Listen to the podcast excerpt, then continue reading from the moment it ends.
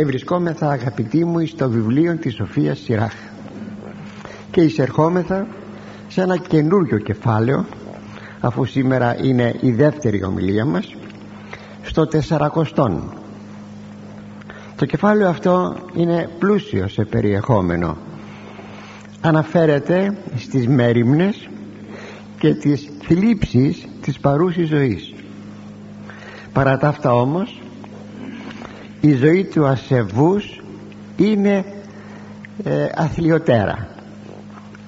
Υπάρχουν βέβαια και αγαθές και ευχάριστες στιγμές σαν οάσεις στον παρόντα βίον και τέλος αναφέρεται ως ντροπή να φτάσει ο άνθρωπος να ζητιανεύει.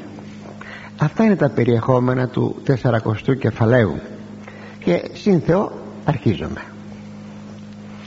Ο πρώτος στίχος του 40ου κεφαλαίου.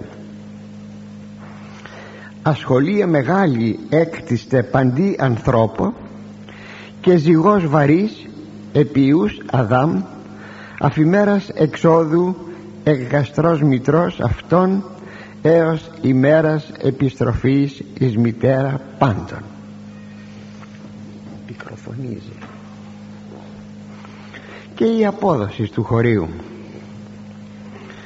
Μεγάλη και πολυμέριμνος απασχόληση έχει επιβληθεί σε κάθε άνθρωπο. Βαρύ ζυγός επάνω εις τους ιούς του Αδάμ.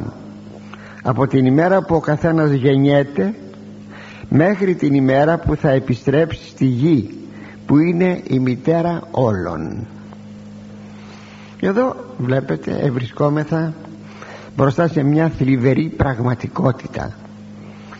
Εκτίθεται επιγραμματικά η όλη ζωή του κάθε ανθρώπου. Είτε κατέχει σκύπτρα δηλαδή είναι βασιλεύς και άρχοντας όπως αναφέρει ο τρίτος στίχος είτε είναι άνθρωπος φτωχός πανάθλιος και περιθωριακός πάντως αυτή είναι η αληθινή φιλοσοφία της ζωής. Καλύτερα μια βαθιά θεολογία της ζωής. Όταν ο Ιώβ ο οποίος ήταν άρχοντας ξέρετε αν θέλετε ήταν βασιλεύς τότε υπήρχαν μικρά κρατήδια πόλεις βασίλεια. Ο Ιώβ λοιπόν φαίνεται ότι ήταν ε, βασιλιάς μιας μικρής περιοχής. Όταν λοιπόν ο Ιώβ εδέχθη μέσα σε μια μέρα όλη εκείνη τη συμφορά που του επέφερε ο διάβολος εθεολόγησε και είπε αυτός γυμνός εξήλθον εκκυλίας μητρός μου. Γυμνός και απελεύσομαι εκεί δηλαδή χωρίς τίποτα ήρθα στον κόσμο αυτόν μόνο με την ύπαρξή μου και πάλι φεύγω μόνο με την ύπαρξή μου χωρίς να πάρω απολύτως τίποτε μαζί μου. Ο Κύριος έδωκεν ο Κύριος αφύλατο. Τι σπουδαίο αυτό. Ο Κύριος έδωσε ό,τι έδωσε. Ο Κύριος τώρα το αφαιρεί το παίρνει. Ως το Κυρίο έδοξεν ούτως και εγένετο όπως εφάνηκε καλόν εις τον Κύριον έτσι έγινε ή το όνομα Κυρίου ευλογημένων εις τους αιώνας. Ας είναι το όνομα του Κυρίου ευλογημένου εις τους αιώνας. Αυτό μάλιστα που λέμε και στην Θεία Λειτουργία το ή το όνομα Κυρίου ευλογημένων είναι από το στόμα του Ιώβ και ακόμη βρισκόμεθα στην Παλαιά Διαθήκη βεβαίως, χωρίς καμία ελπίδα μελλοντικής αποκαταστάσεως. Τι ελπίδα θα μπορούσε να υπήρχε στην Παλαιά Διαθήκη; Και όμως μια μικρή ακτίνα διαφαίνεται στα λόγια του Ιώβ. Είναι εκείνο που λέει στη συνέχεια και είναι σπουδαίο. Γι' αυτό και ο Ιώβ κρίνεται προφήτης. Είχαμε πότε χθες προχθές είχαμε τη μνήμη του και τον εμνημονεύσαμε ως προφήτην. Ακούστε τι λέγει. Είδα γάρ ότι αέναος εστίν ο εκλείων με μέλλον επί της γης. Διότι γνωρίζω ότι είναι αιώνιος αέναος. Αιώνιος είναι εκείνος ο οποίος μέλει να με απελευθερώσει από τα δεινά του επιγείου βίου της επιγείου ζωής. Αναστήσει δε το δέρμα μου το αναντλούν ταύτα. Το δέρμα μου, το σώμα μου δηλαδή που γεύεται εξαντλητικός. Αυτά θα το αναστήσει. Προσέξτε θα το αναστήσει. Παραγάρ Κυρίου ταύτα μη συνετελέστη.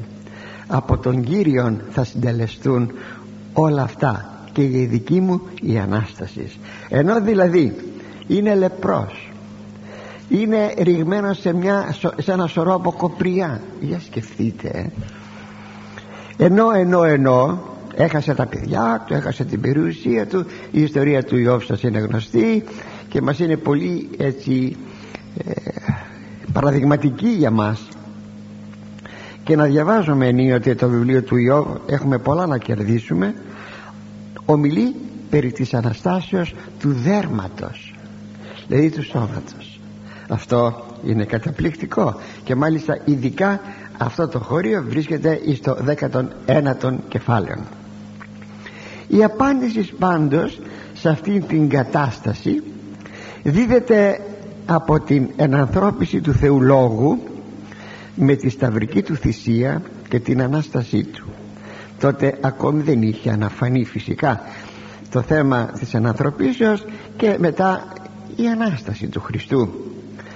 Ο Θεός Λόγος με την ανανθρώπισή του διεδέχθη τον παλαιόν αμαρτήσαντα Αδάμ και όλη η ζωή του ανθρώπου είναι σταυρική. Είναι κοπιαστική. Είναι βασανιστική. Αν με υπομονή αντιμετωπίσει κάθε δυσκολία και αυτό το υλικό της ταλαιπωρίας το χρησιμοποιήσει για την απόκτηση της αγιότητος τότε βέβαια θα τύχει αγαθής Αναστάσεως όπως δεν βαριγκόμισε ο Ιώβ ξέρετε τι του είπε η γυναίκα του. Μάλιστα οι ερμηνευτές λέγουν ότι η όλη ζημιά που επήλθε στον Ιώβ έγινε χωρίς να πάθει τίποτα η γυναίκα του. Και την άφησε λέει τη γυναίκα του για να τον βασανίσει η γυναίκα του τώρα περισσότερο. Σε τι; Ακούστε τι του είπε. Βαρέθηκα επιτέλους ξημερώνει έχω να αντιμετωπίσω την ημέρα. Βραδιάζει έχω να αντιμετωπίσω τη νύχτα. Μένω από σπίτι σε σπίτι. Λοιπόν βλασφήμα των Θεών πω, πω, πω. μάλιστα για να μην υποθεί η λέξη βλασφημό στην Παλαιά Διαθήκη πολύ συχνά χρησιμοποιείται η έκφραση ευλογώ. Ευλόγησε λέει τον Θεό δηλαδή βλασφήμισε τον Θεό να πεθάνεις να ησυχάσεις να ησυχάσω. Γι' αυτό λέει άφησε ο διάβολος τη γυναίκα του Ιώβ. Για να του δημιουργεί τέτοιον πειρασμών και του λέει της λέγει ο Ιώβ άμυαλη γυναίκα. Όταν δεχόμαστε τα καλά του Θεού τότε καλός είναι ο Θεός. Τώρα που επέρχεται μια δοκιμασία πρέπει να φτάσουμε να βλασφημίσουμε και ο Ιώβ είδατε το υλικό της ταλαιπωρίας του το υλικό της ταλαιπωρίας του το χρησιμοποίησε για την αγιότητά του. Εδώ είναι το σπουδαίο. Αγαπητοί μου καταλαβαίνουμε εδώ είναι το σπουδαίο. Αιτία πάντως όλων αυτών όπως είπαμε είναι το προπατορικό αμάρτημα αλλά είναι και τα προσωπικά μας αμαρτήματα. Μην αιτιόμεθα μόνο τον, τον Αδάμ διότι αν υποτεθεί ότι αιτιάσει αδελφέ μου τον Αδάμ και λες να κοίταξε ωραία εσύ φρόντισε να μην αμαρτάνεις τα καταφέρνεις; Δεν τα καταφέρνουμε. Συνεπώς αντιλαμβάνεστε ότι το θέμα είναι διπλούν. Και η αμαρτία η προπατορική και οι προσωπικές μας αμαρτίες. Πάντως η όλη διατύπωση του χωρίου που σας διάβασα είναι εξαίσια διατύπωσης. Και αποτελεί βέβαια τη μελαγχολική πλευρά της ζωής. Όμως ο Θεός δεν δημιουργεί δυστυχισμένα πλάσματα αγαπητοί μου ούτε τα σκουλίκια της γης. Το ακούσατε ο Θεός δεν δημιουργεί δυστυχισμένα πλάσματα. Ως προς εμάς λέμε κοίταξε ένα, ένα σκουλίκι. Δες πως περνάει αυτό το σκουλίκι. Σύρεται μέσα στη γη ανοίγει τρύπες για να βρει την τροφή του να φάει κάποιες ρίζες. Πω πω το ερωτήσατε το σκουλίκι. Το σκουλίκι είναι ευτυχισμένο. Ο Θεός δεν δημιουργεί ξαναλέγω δυστυχισμένα πλάσματα. Έτσι εμείς οι άνθρωποι με τις προσωπικές μας αμαρτίες και την προπατορική όπως σας είπα πληρώνουμε τον φόρο της αμαρτίας μας και κατόπιν δια της πίστεως εις τον Ιησούν Χριστόν έρχεται η εν Χριστώ Ανάστασης. Αυτού του ταλαιπωρημένου πράγματι σώματός μας. Αλλιώτικα με τον θάνατον κανείς προορισμός δεν διακρίνεται στην ανθρώπινη ζωή. Λέει κανείς ακριβώς αυτό που γέννησε όλες τις φιλοσοφικές θέσεις περί της ζωής του ανθρώπου. Και πάνω στο ερώτημα τι είναι ο άνθρωπος και ποιος είναι ο προορισμός του δηλαδή με άλλα λόγια θα λέγαμε ότι δεν θα είχε νόημα η ανθρωπίνη ύπαρξη αφού γεννιέται έρχεται στον κόσμο ζει μια ζωή βασανισμένη και στο τέλος πεθαίνει. Και ποιος είναι ο σκοπός που υπήρξε για ποιο λόγο για να βασανίζεται γι' αυτό ήρθε. Ξέρετε σε πόσον τα χείλη υπάρχει αυτή η θέση. Γιατί να ζω για ποιο λόγο να ζω μάλιστα λέγει ο ψαλμοδός στον 88ο ψαλμόν μη γάρ ματέως έκτισας πάντας τους ιούς των ανθρώπων δηλαδή έκανες τους ανθρώπους ματέα έτσι να βασανίζονται και να πεθαίνουν. Σκεφτείτε το αυτά σκεφτείτε το αυτό αγαπητοί ότι δεν έχει νόημα η ζωή αν υποτεθεί ότι έρχεται ο θάνατος και τα καλύπτει όλα ή σοφός είσαι ή αμαρτωλός είσαι ή ανόητος είσαι. Έρχεται ο θάνατος και τελειώνει η ιστορία. Ποιο το νόημά μου; Όταν από την άλλη πλευρά ο Θεός γίνεται θαυμαστός δια την αρίστη κατασκευή του ανθρώπου. Το ξέρετε λέγει πάλι ο ψαλμοδός στον 138 ψαλμό και λέγει εθαυμαστώθη η γνώση σου εξ εμού δηλαδή αν πρέπει εγώ ο άνθρωπος ως ύπαρξη να ερευνηθώ με ερευνά η επιστήμη, η ιατρική φυσιολογία με ερευνούν εμένα τον άνθρωπο ποιος είμαι. Η λειτουργία μου όλα όλα. Γίνεσαι εσύ ο Θεός θαυμαστός. Δηλαδή τι ο Θεός έκανε πως έκανε τον άνθρωπο. Δηλαδή ε, η κατασκευή μου είναι καταπληκτική. Πως λοιπόν από τη μία μεριά εσύ θαυμάζεσαι για τη δική μου την κατασκευή και από την άλλη μεριά να μιλάμε για μια ματαιότητα της κατασκευής του ανθρώπου. Κάτι συμβαίνει. Και αυτό το κάτι συμβαίνει είναι αυτό που είπαμε μέχρι τώρα ότι δηλαδή εμφυλοχώρησε η αμαρτία. Έπεσε ο Αδάμ ο πρόγονος και συνεχεία πέφτουμε κι εμείς και επέρχεται ο θάνατος γι' αυτό οι λύσεις αυτού του υπαρξιακού δράματος δηλαδή οι λύσεις του δράματος της υπάρξεώς μου είναι η Ανάσταση του Χριστού και η Ανάσταση του ανθρώπου. Αυτή είναι η απάντηση. Θα αναστηθούμε και θα έχουμε και τη Βασιλεία του Θεού. Θα αποκατασταθούμε ολόκληρη η ύπαρξή μας ψυχή και σώμα. Εξάλλου άνθρωπος δεν σημαίνει μόνο ψυχή ούτε σημαίνει μόνο σώμα. Γιατί αν μόνος ψυχή είναι ο άνθρωπος τότε είμαι θα κάτι περίπου σαν άγγελοι. Αν μόνο το σώμα τότε είμαι θα κάπου περίπου σαν ζώα. Όχι. Άνθρωπος θα πει και ψυχή και σώμα. Και συνεπώς αποκατάστασης του ανθρώπου σημαίνει αποκατάστασης του όλου ανθρώπου. Δεν θα πάβω αυτό να σας το λέγω αγαπητοί μου. Γιατί πολλοί νομίζουν ότι θα έχουμε Ανάσταση ψυχών. Ποιον ψυχών; Εάν οι ψυχές είναι αθάνατες. Υποτεθεί. Τότε τι Ανάσταση θα είναι αυτή; Ολοκλήρου της ανθρωπίνης φύσεώς μας θα έχουμε την Ανάσταση. Βλέπετε; Εκείνο που είπε ο Ιώβ ξέρω ότι ο Κύριος μου θα μου δώσει αυτό θα αναστήσει το δέρμα μου δηλαδή το σώμα μου. Ωραίο αυτό πάρα πολύ σπουδαίο. Και σας είπα η απάντηση δεν είναι φιλοσοφική δεν είναι κατεπίνιαν. Δηλαδή τη φανταστήκαμε έτσι τη βγάλαμε τη ράψαμε, την κόψαμε και τη ράψαμε. Αλλά έχουμε το γεγονός της Αναστάσεως του Χριστού. Αυτή είναι η απάντηση.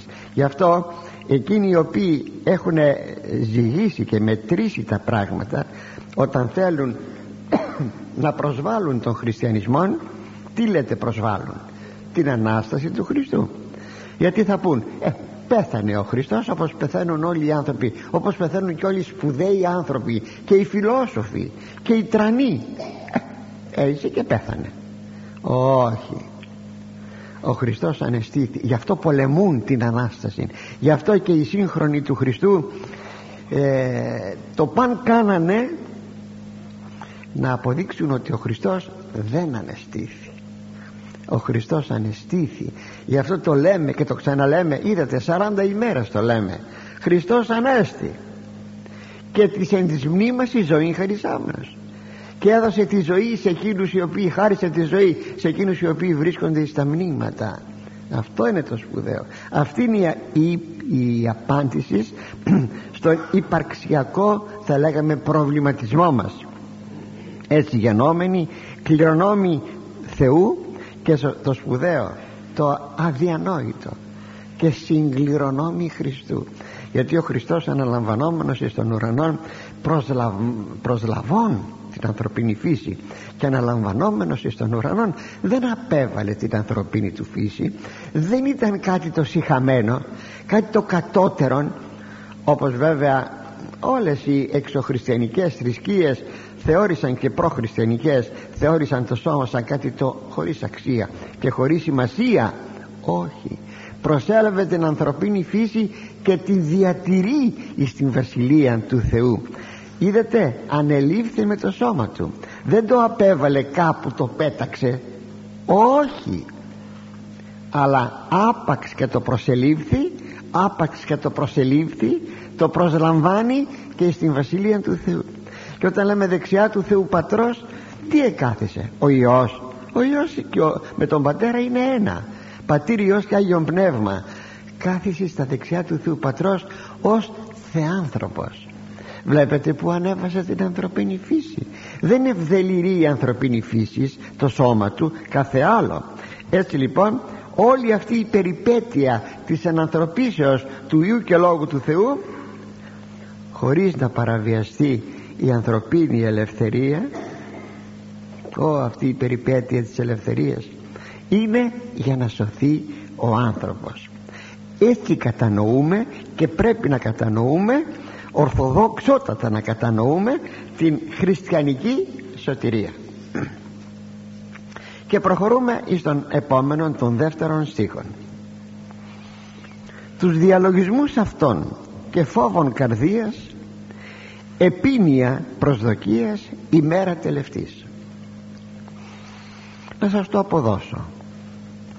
Εκείνο που δημιουργεί μελαγχολία στους λογισμούς του ανθρώπου και φόβο στην καρδιά είναι η σκέψη και η αγωνιώδης προσμονή της ημέρας του θανάτου. Είναι αλήθεια; Είναι αλήθεια. Το παιδί δεν σκέφτεται ότι θα πεθάνει. Ξέρει ξέρει. Θυμάμαι ήμουνα παιδί έφηβος. Ου, μέχρι τα 70, 80, 90 μπορεί να λέει ένας έφηβος ου, ξέρετε πόσο γρήγορα περνούν τα χρόνια μπορεί να το βεβαιώσει αυτό ένας άνθρωπος που πέρασε τα 50 και τα 60 πόσο γρήγορα περνούν τα χρόνια. Εκείνο το ου δεν ισχύει. Δεν ισχύει δυστυχώς.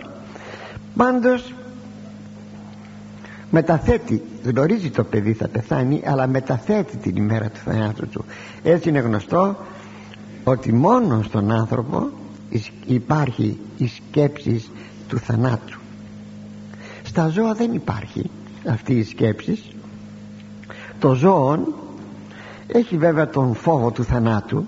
Το βλέπαμε ολοκάθαρα.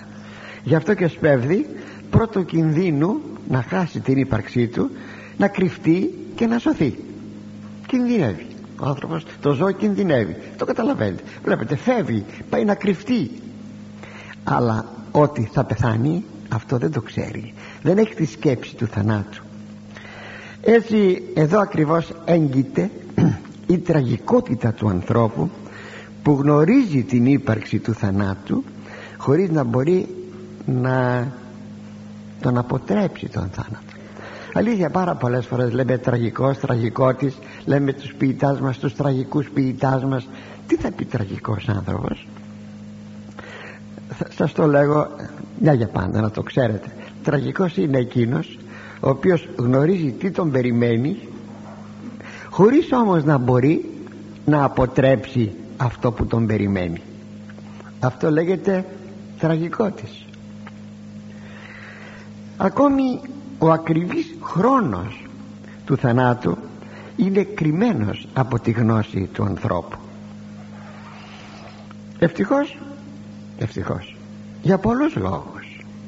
Μπορούμε όμως να αναφέρομαι και ένα δύο λόγους πρώτα πρώτα για να είναι σε διαρκή εγρήγορση μετανοίας ο άνθρωπος.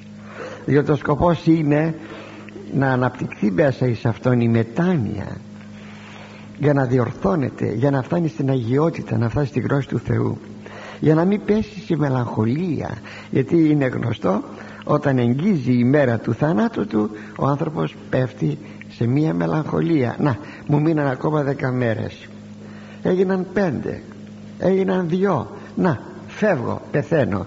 Ε, τι θα πάει σε κανένα χορό; Καμία διασκέδαση; Δεν θα πέσει σε μία μελαγχολία. Όταν ο άνθρωπος γνωρίζει πότε ακριβώς θα πεθάνει γίνεται ένας τραγικός μελοθάνατος. Κάποιοι άνθρωποι καταφεύγουν στη μαντεία ανοητότατα για να μάθουν πότε θα πεθάνουν. Μάλιστα εκείνες οι γυναίκες συνήθως αυτές οι, οι γύφτισες που σε βρίσκουν στο δρόμο περπατάς εσύ και σου λέει έλα να σου πω τη μοίρα σου και σου πετάει μια κουβέντα την εξής κουβέντα έλα να σου πω πότε θα πεθάνεις μάλιστα η χειρομαντία δεν είναι τίποτα άλλο παρά να ανακαλυφθεί πότε ο άνθρωπος θα πεθάνει. Ένα εδώ λέει τις γραμμές του χεριού σου να σου πω το και το ευτυχία δυστυχία πότε θα πεθάνεις. Και σου πετάει αυτή η ταλέπορη γυναίκα και σου λέει ξέρεις ότι μόνο ένα χρόνο θα ζήσεις; Εσύ ταράσσεσαι και λες τι γίνεται και αν υποτεθεί λοιπόν ότι μας αποκαλύπτεται χωρίς να ξέρει αυτή η μάγισσα ξέρω εγώ η γύφτισσα να μην ξέρει τίποτα από όλα αυτά. Έτσι στο βρόντο μπορεί να πετάξει κάτι εάν προσέξτε κάτι το λέει το δευτερονόμιο εάν πιστέψω στα λόγια αυτής της γυναίκας ο Θεός θα επιτρέψει να πραγματοποιηθεί. Να πεθάνω σε ένα χρόνο όπως μου το είπε αυτή που χωρίς αυτή να γνωρίζει πότε εγώ θα πεθάνω και λέγει εκεί το δευτερονόμιο το επιτρέπει αυτό ο Θεός για να σε τιμωρήσει επειδή πίστεψες σε μια φωνή που δεν ήταν του Θεού η φωνή αυτό να το έχετε υπόψη σας. Προσέξτε αν κάποια στιγμή ή όνειρο δείτε ή τούτο ή εκείνο ε, να πείτε ας σας πω μια, κάτι το προσωπικό. Εντελώς προσωπικό. Και πιθανώς είναι η πρώτη φορά που το λέω δεν το έχω πει πουθενά σε κανέναν είχα δει ένα όνειρο. Όταν ήμουν έφηβος. Ευρισκόμουν σε ένα σημείο κάποιας περιοχής από την οποία περνούσα τέσσερις φορές την ημέρα. Πήγαινα και ερχόμουν, πήγαινα και ερχόμουν τέσσερις φορές την ημέρα. Ήταν ένα σημάδι ένας χήμαρος και το υπόλοιπο οικόπεδο ήταν με ελιές βλέπω λοιπόν στον ύπνο μου ότι εκεί στην αρχή του χυμάρου ήταν μια θεία μου. Και μου λέει μέτρα βήματα άρχισα να μετράω. Στον ύπνο μου όλα αυτά. Να μετράω βήματα. Ένα, δύο, τρία. Φτάνοντας σε, σε κάποια ηλιά την οποία πολύ καλά θυμόμουν την άλλη μέρα το πρωί που ξύπνησα μου λέει σταμάτα μου λέει η θεία μου πάντα στον ύπνο μου το υπογραμμίζω. Τόσα χρόνια θα ζήσεις μου είπε. Πήγα λοιπόν την άλλη μέρα το πρωί αφού σας είπα που εκεί περνούσα τέσσερις φορές την ημέρα πήγα. Όντως μετράω από την όχθη του ξεροποταμού του χυμάρου να μετρώ. Σταμάτησα στην τελειά αυτή περί της οποίας ο λόγος και έβγαλα κάποια κάποιον αριθμό βημάτων α ώστε λοιπόν τόσα χρόνια θα ζήσω και λοιπά. Τι να σας πω; Να σας πω ότι προ πολλών πολλών ετών πέρασα αυτήν την προθεσμία του θανάτου. Προ πολλών πολλών ετών. Βέβαια δόξα τω Θεώ πολύ γρήγορα απέβαλα μια τέτοια γνώση. Την απέβαλα γιατί είπα όνειρο είναι αν είναι δυνατόν έστω κι αν ήταν εξαιρετικά ζωντανό αυτό το όνειρο. Το λέγω γιατί δυστυχώς συμβαίνει σε πολλούς. Μου το λένε πολύ αυτό. Ξέρετε να, ξέρετε να μου υπόθηκε τούτο, μέτρησα εκείνο είδα στον ύπνο μου εκείνο οτιδήποτε και αν συμβαίνει από όλα αυτά επειδή ο Θεός όρισε να μην γνωρίζουμε την ημέρα του θανάτου, μου, θανάτου μας να το αποβάλλετε αγαπητοί μου πάρα πάρα πολύ γρήγορα. Και με την ευκαιρία θα έλεγα να μην προσέχουμε τα όνειρα. Ας φροντίσουμε το πρωί ό,τι όνειρο και να είδαμε αυτό που λέμε πω πω κακό όνειρο και τα λοιπά να μην το θυμόμαστε. Αν είναι δυνατόν. Ξυπνήσαμε άνοιξαν τα μάτια μας να μην θυμόμαστε πια τίποτε από όλα αυτά τα οποία η σκέψη μας, ο νους μας, η φαντασία μας μας δημιούργησε εν τούτης, εν τούτης, ο Δαβίδ λέγει στο Θεό στον 38ο ψαλμόν γνώρισον μη Κύριε το πέρας μου και τον αριθμό των ημερών μου τις σε στήν ή να γνώ τι υστερώ εγώ δηλαδή Κύριε κάνε σε μένα γνωστή γνωστό το τέλος μου το πέρας μου το τέλος μου αλλά και τον αριθμό των ημερών μου πόσο ακόμη θα ζήσω. Προσέξτε μη μου πείτε ότι είναι αντιφατικά. Προσέξτε τι σε στήν ποιος είναι αυτός ο αριθμός των ημερών. Ή να γνώ τι υστερώ εγώ για να μάθω σε τι υστερώ εγώ προσωπικά. Κάνει εντύπωση το κίνητρο της γνώσεως που είναι σε τι βέβαια υστερεί κάνει εντύπωση όπως θα αντιληφθήκατε το κίνητρο αυτής της γνώσεως που είπε ο Δαβίδ. Σε τι υστερεί κύριε σε τι υστερώ είναι το κίνητρο των Αγίων. Αυτό είναι το σημαντικό. Και ο Δαβίδ βεβαίως είναι το Άγιος. Και πρέπει να ξέρετε ότι πέθανε σε όχι σε βαθιά γεροντική ηλικία ο Δαβίδ κάπου 65 χρονών πέθανε ο Δαβίδ. Είναι γνωστό. Ταλαιπωρημένος από όλη του τη ζωή τι περιπέτειες πέρασε και φυσικά ως βασιλεύς πέθανε αλλά μέσα σε πλήθος περιπετειών και πέθανε σχετικά ακόμη νέος. Γι' αυτό έχουμε πολλές φορές την αποκάλυψη στους Αγίους την προσέγγιση του τέλους της ζωής των λέμε ότι ο τάδε Άγιος που διαβάζουμε τις βιογραφίες τους του, του, ο τάδε Άγιος του απεκαλύφθη ότι σε τρεις ημέρες θα πεθάνει. Το ξέρουμε αυτό. Και αυτό τι τον κάνει αυτόν; Τον κάνει να προετοιμαστεί περισσότερο. Και είναι πάρα πολύ σημαντικό το τι υστερό που λέει ο Δαβίδ. Ναι σε τι υστερό; Έζησα ε, μια ζωή. Θα σπεύσω για μια ακόμη φορά να εξομολογηθώ. Θα σπεύσω να αυξήσω τη μετάνοιά μου. Πάντως έχουμε την αποκάλυψη του τέλους της ζωής μας. Μόνο όταν έχουμε πολύ ευσέβεια και είμαι θα Άγιοι.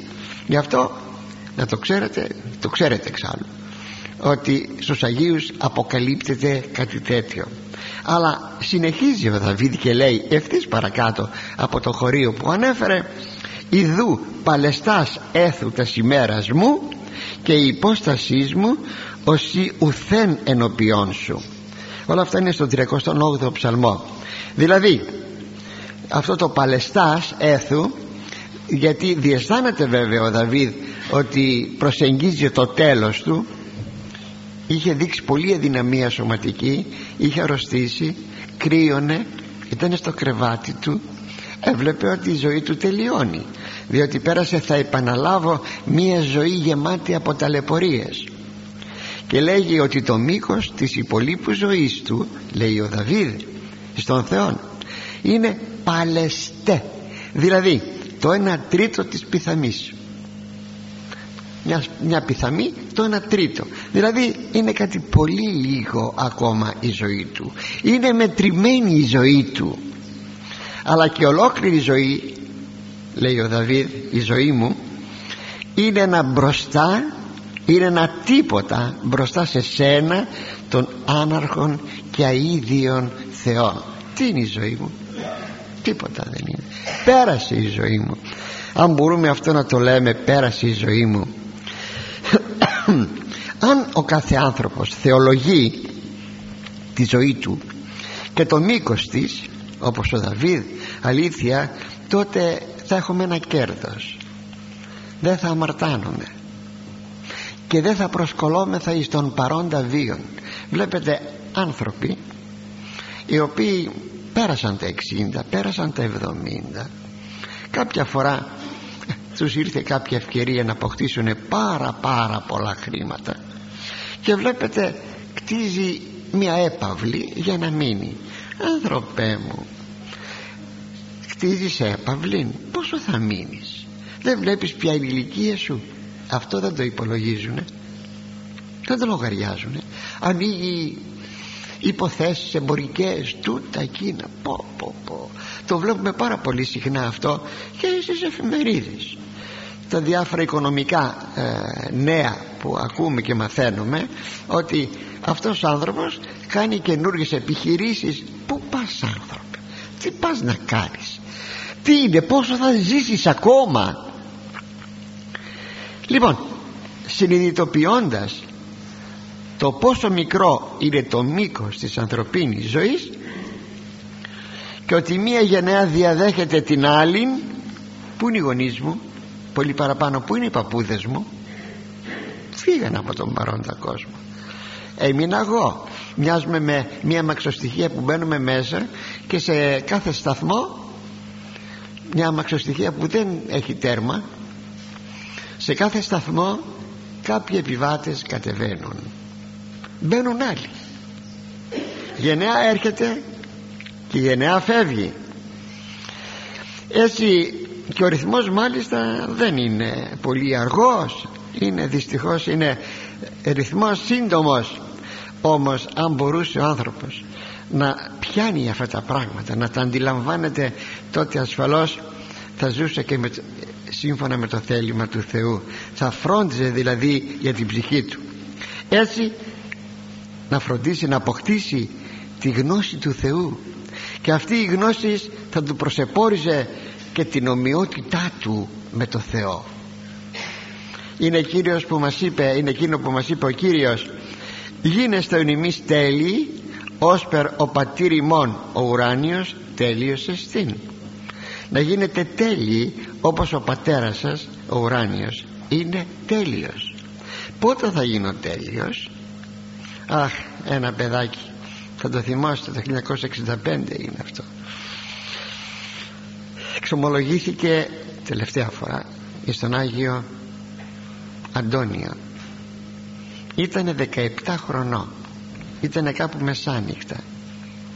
Και μου λέει πάτερ πότε θα γίνω τέλειος; Και του λέγω 17 χρονών προσέξτε και του λέγω παιδάκι μου γι' αυτό ο Θεός μας έδωσε την πίστοση του χρόνου της ζωής για να γίνουμε όσο μπορούμε τελειότεροι το παιδί αυτό φεύγοντας για να πάει στο σπίτι του στο δρόμο εφωνεύθη ενθυμίστε το περιστατικό.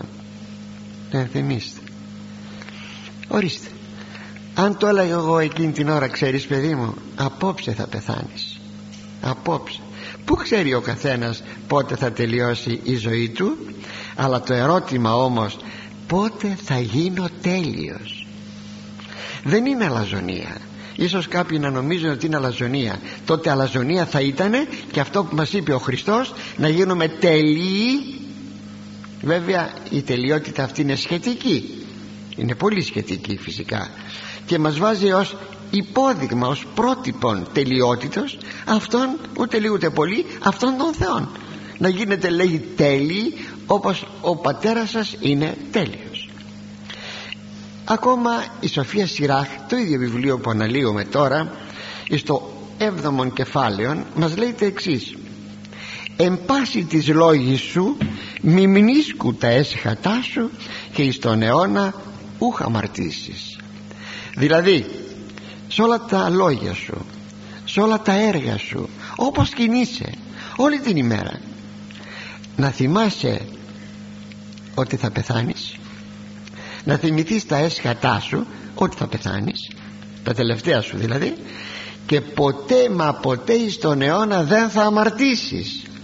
Αυτό είναι μια μεγάλη μεγάλη αλήθεια. Και μην νομιστεί μακάρι να την έχουν να την έχουν οι άνθρωποι από τα παιδικά τους ακόμη και τα εφηβικά τους χρόνια. Μακάρι. Και μην νομιστεί ότι αυτή η διαρκής μνήμη του θανάτου που είναι αρετή θα ξέρετε. Αν διαβάσετε στα πατερικά βιβλία στα ασκητικά βιβλία η μνήμη του θανάτου θεωρείται αρετή θεωρείται προνόμιον.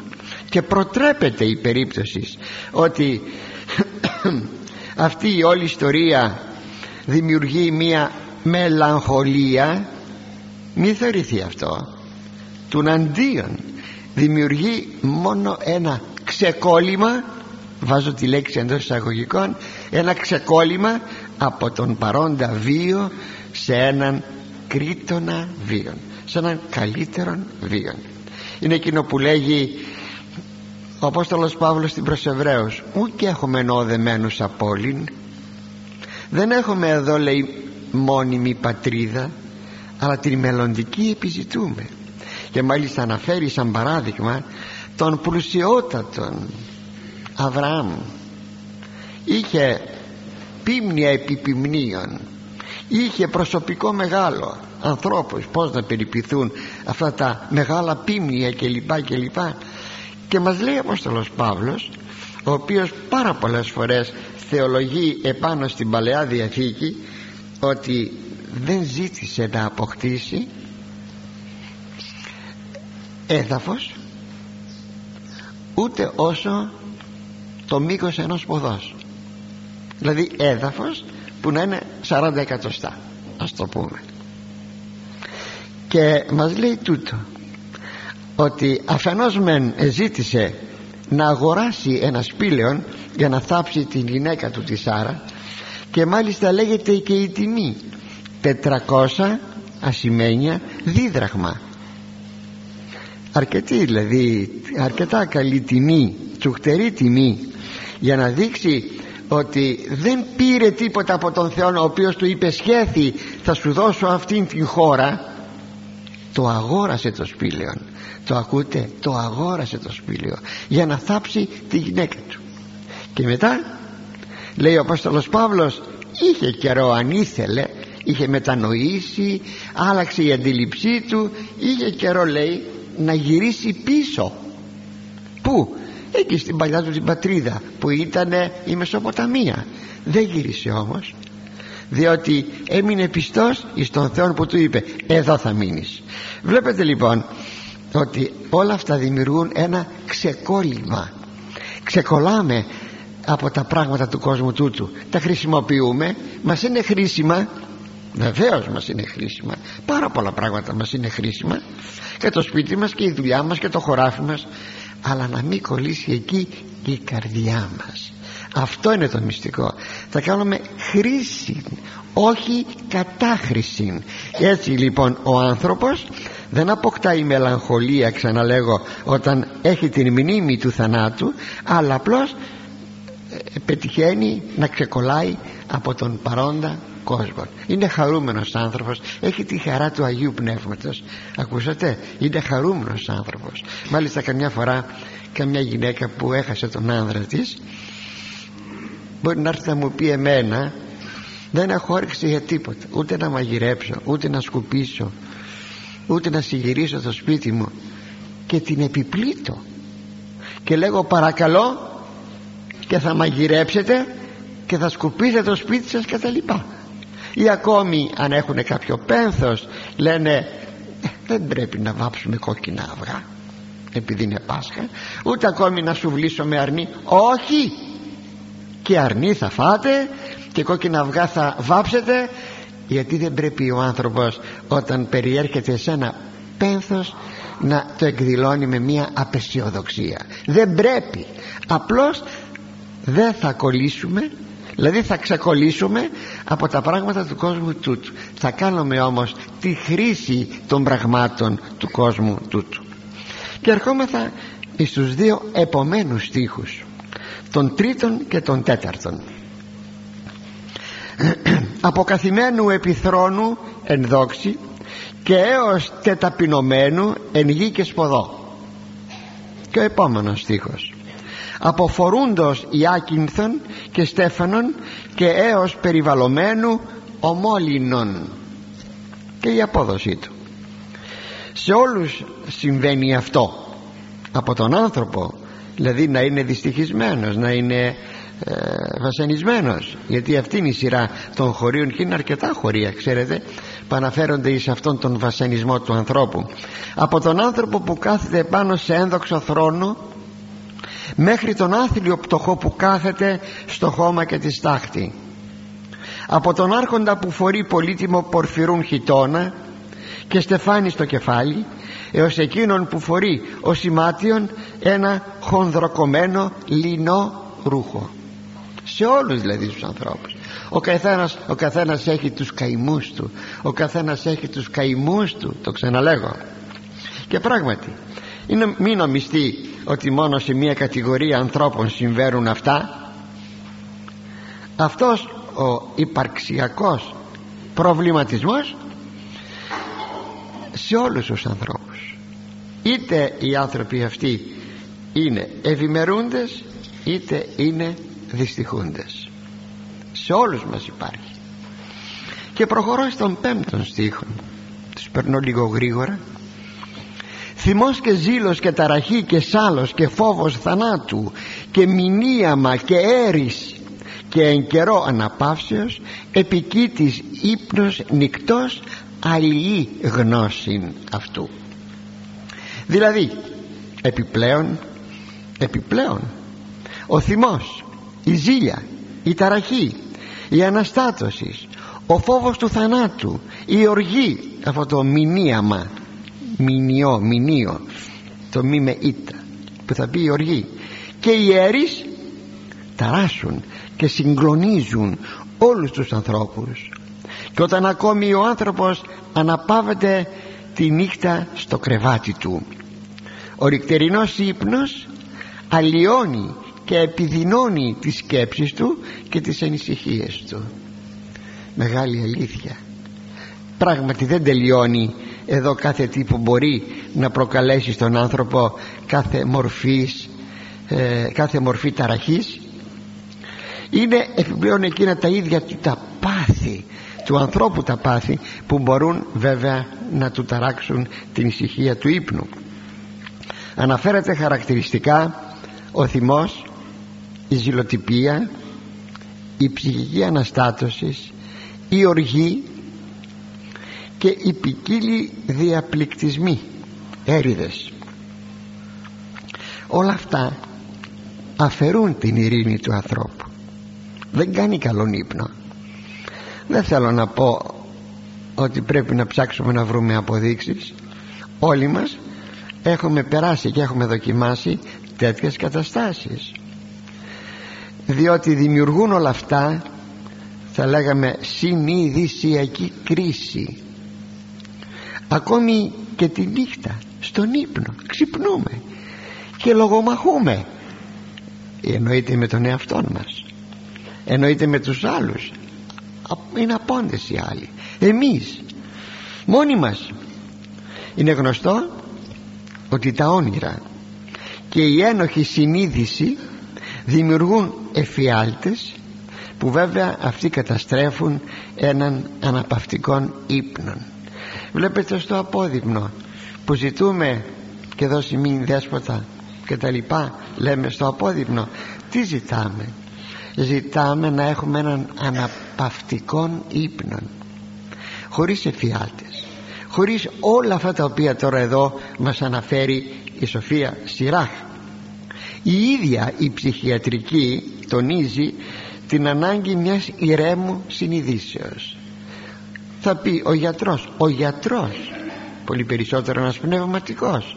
Ηρέμησε άνθρωπέ μου. Φίλε μου ηρέμησε. Βγάλε αυτές τις σκέψεις από το μυαλό σου. Φρόντισε να μην έχεις κακές σχέσεις με τους άλλους ανθρώπους γιατί τα πράγματα θα επιδεινώνονται. Γιατρέ μου δεν έχω ύπνο.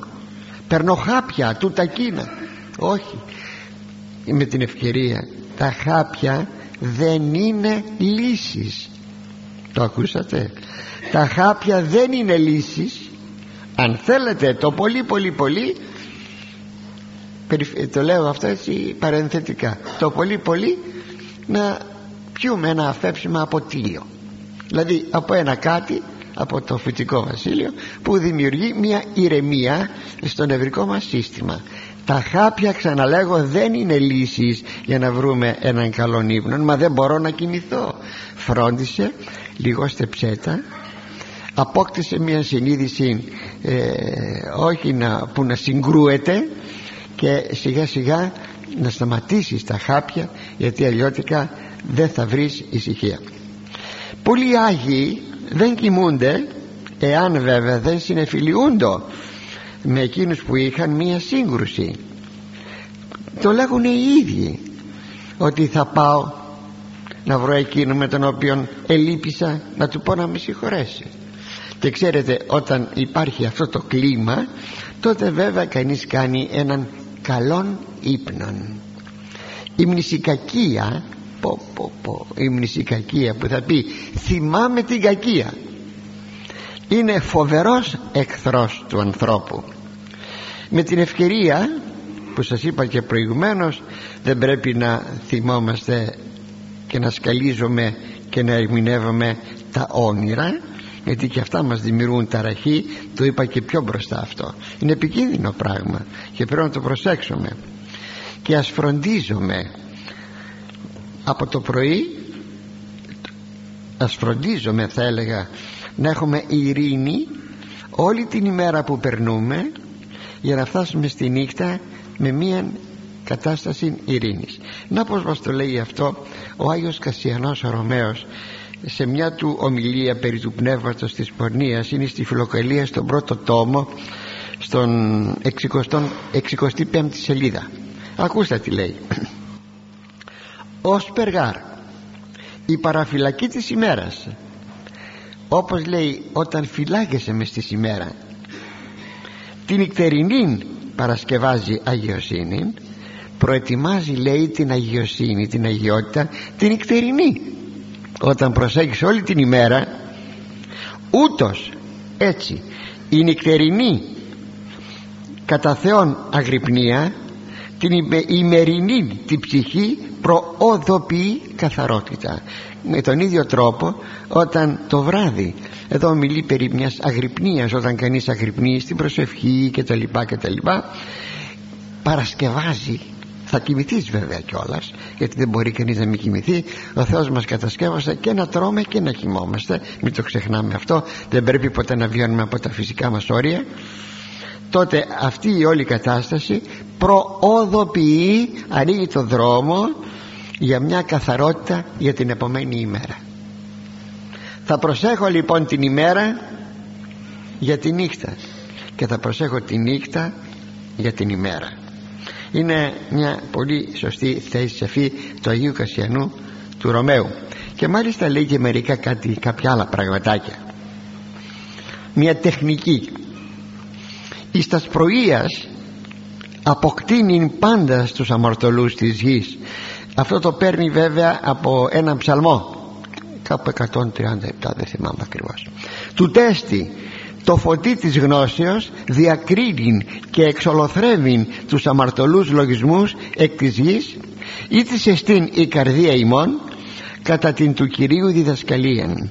Και ως έτην ήπιοι εισήν η η Βαβυλώνος η η Βαβυλώνος είναι οι πονηροί λογισμοί οι πονηροί φημοί λογισμοί τούτους εδαφίζει και συντρίβει προς την πέτραν ή της εστίν ο Χριστός. Δηλαδή το πρωί λέγει ο ψαλμός ε, απέκτηναν πάντα στους αμαρτωλούς της γης. Τώρα το παίρνει ο Θείος Πατήρ Άγιος Κασιανός και λέει ποιοι είναι αυτοί οι λογισμοί ποιοι είναι αυτοί οι εχθροί που πρέπει να τους σκοτώσουμε πρωί πρωί είναι οι λογισμοί και τι θα τους εδαφίσουμε θα τους φάξουμε τους λογισμούς. Δεν θα τους αφήσουμε να καλλιεργηθούν μέσα μας. Γιατί αλλιώτικα αυτοί θα ανδρωθούν και θα μας φάνε. Πρέπει λοιπόν μόλις έρχεται ένας λογισμός συντρίβει προς την πέτρα να, τους, να τον συντρίβουμε πάνω στην πέτρα που η πέτρα είναι ο Χριστός. Να πει κανείς με μία ετοιμότητα φύγε από εδώ ήρθε ένας λογισμός. Ποιος δεν έχει επίσκεψη λογισμών; Εξάλλου δεν είναι αμαρτία να δεχθούμε επισκέψη λογισμών. Η αμαρτία είναι να αρχίσουμε να επεξεργαζόμεθα τους λογισμούς οι οποίοι τελικά θα μας δημιουργήσουν πρόβλημα. Και να πούμε φύγε από εδώ δεν θέλω να, δεν θέλω να, να σε σκεφτώ κάτι. Όπως ένα ποτήρι που είναι γεμάτο νερό. Αν βάλω ένα αντικείμενο μέσα για να χωρέσει το αντικείμενο θα εκτοπίσει νερό. Έτσι και εδώ. Αν στον πονηρό χώρο στις φαντασίες μου στις επιθυμίες μου εκεί βάλω κάτι άλλο κάτι αγαθό θα εκτοπίσει το κακό. Και αυτό είναι βέβαια μια τεχνική μια μέθοδος. Αλλιώτικα δεν υπάρχει άλλος τρόπος αγαπητοί μου τα πράγματα να διορθωθούν. Και πηγαίνουμε στον έκτον στίχον. Ο λίγον όσου δεν εναναπαύσει και απ' εκείνου ενύπνης ως εν ημέρα σκοπιάς τεθορυβημένος εν οράση καρδίας, καρδίας αυτού ως εκπεφευγός από προσώπου πολέμου. Δηλαδή η απόδοση. Αναπαύεται για λίγο ο άνθρωπος που ισοδυναμεί μάλλον με το τίποτα δηλαδή πολύ λίγο εκείνο που λέμε έτσι άρπαξε λίγο ύπνο. Και κατά το ελάχιστον αυτό χρονικό διάστημα του φέρεται σαν να βρισκόταν σε φυλάκιο που το περιστοιχίζουν εχθροί. Δηλαδή αναστατώνεται από τα φαντάσματα αυτά του πνεύματός του και σαν να έχει γλιτώσει από πολεμική μάχη. Ναι εδώ μια θαυμασία περιγραφή του ανθρώπου που ονειρεύεται κινδύνους. Βλέπει, βλέπει, τον κυνηγάνε τον σκοτώσουν ή τούτο ή εκείνο. Θέλει ο Ιερός Συγγραφεύς να τονίσει ότι απαρχή, ό,τι απαρχής είπε ό,τι μας είπε μέχρι τώρα. Ότι η ζωή του ανθρώπου και την ημέρα και τη νύχτα είναι γεμάτη βάσανα. Οι φράσεις, η κουβέντα, οι θέσεις να πάω να κοιμηθώ να ησυχάσω δεν ξέρω. Αν πας να κοιμηθείς να ησυχάσεις ή λέμε να πεθάνω να ησυχάσω αν εκεί βρεις χειρότερη κατάσταση εκεί στον Άδη λες να πεθάνω. Και άμα εκεί βρεις ό,τι βρεις κατάσταση βασανισμού. Και πηγαίνουμε στον 7ο στίχο εν καιρός σωτηρίας αυτού εξηγέρθη και αποθαυμάζον εις ουδένα φόβων και η απόδοση. Κατά τη στιγμή δε που νομίζει στο όνειρό του ότι διασώθη από την φωνική μάχη ξυπνά. Είδατε πάνω σε ένα κίνδυνο ξυπνάμε. Και απορεί για τον αδικαιολόγητον φόβο του ήταν όνειρο λέγει με μια ανακούφιση. Αχ ήταν όνειρο. Δεν ήταν πραγματικότητα. Συνέχεια δηλαδή αυτής της περιγραφής και αυτής της καταστάσεως. Πράγματι ο άνθρωπος διαρκώς βασανίζεται. Είτε πραγματικός είτε ακόμη και φανταστικός. Και πηγαίνουμε στον 8ο στίχο. Με τα πάσης σαρκός από ανθρώπου έως κτίνους και επί αμαρτωλών επταπλάσια προς ταύτα δηλαδή όλα αυτά συμβαίνουν σε κάθε έμβια ύπαρξη από τον άνθρωπο μέχρι το ζώο. Στους αμαρτωλούς όμως είναι επτά φορές περισσότερο. Πράγματι συμβαίνουν αυτά όλα στον ύπνο εφιάλτες κλπ σε κάθε ζωντανό οργανισμό. Από τον άνθρωπο της κάθε ηλικίας μέχρι τα νήπια. Έχετε αντιληφθεί ότι τα νήπια ονειρεύονται. Μπορείτε να δείτε ένα νήπιο νήπιο νήπιο στις φασκές του. Να το δείτε κάποια στιγμή στον ύπνο του να χαμογελά. Ή να το, να το δείτε να κλαίει. Ή να ταράσετε. Βλέπει όνειρο ίσως δεν θα έχετε αντιληφθεί ότι και τα ζώα ονειρεύονται. Θα μου πείτε ονειρεύονται τα ζώα; Ναι. Μπορείτε να το διαπιστώσετε στη γάτα σας στο σκύλο σας. Μπορεί ο σκύλος ενώ κοιμάται να αρχίσει να καβίζει βλέπει όνειρο. Ναι. Βλέπετε κάποιους μορφασμούς κάποιες κινήσεις στο ζώο. Από κάτι βασανίζεται. Γιατί απλούστατα ονειρεύεται και βλέπει κάτι κακό. Όμως λέει εδώ όμως λέει εδώ εις τους αμαρτωλούς τα πράγματα είναι επτά φορές χειρότερα. Δηλαδή με άλλα λόγια εφόσον είναι και με ένοχη συνείδηση έχουν την επιβαρημένη συνείδηση τότε βεβαίως τα πράγματα για αυτούς είναι πολύ πολύ χειρότερα. Αγαπητοί μου αυτή είναι η ζωή του ανθρώπου.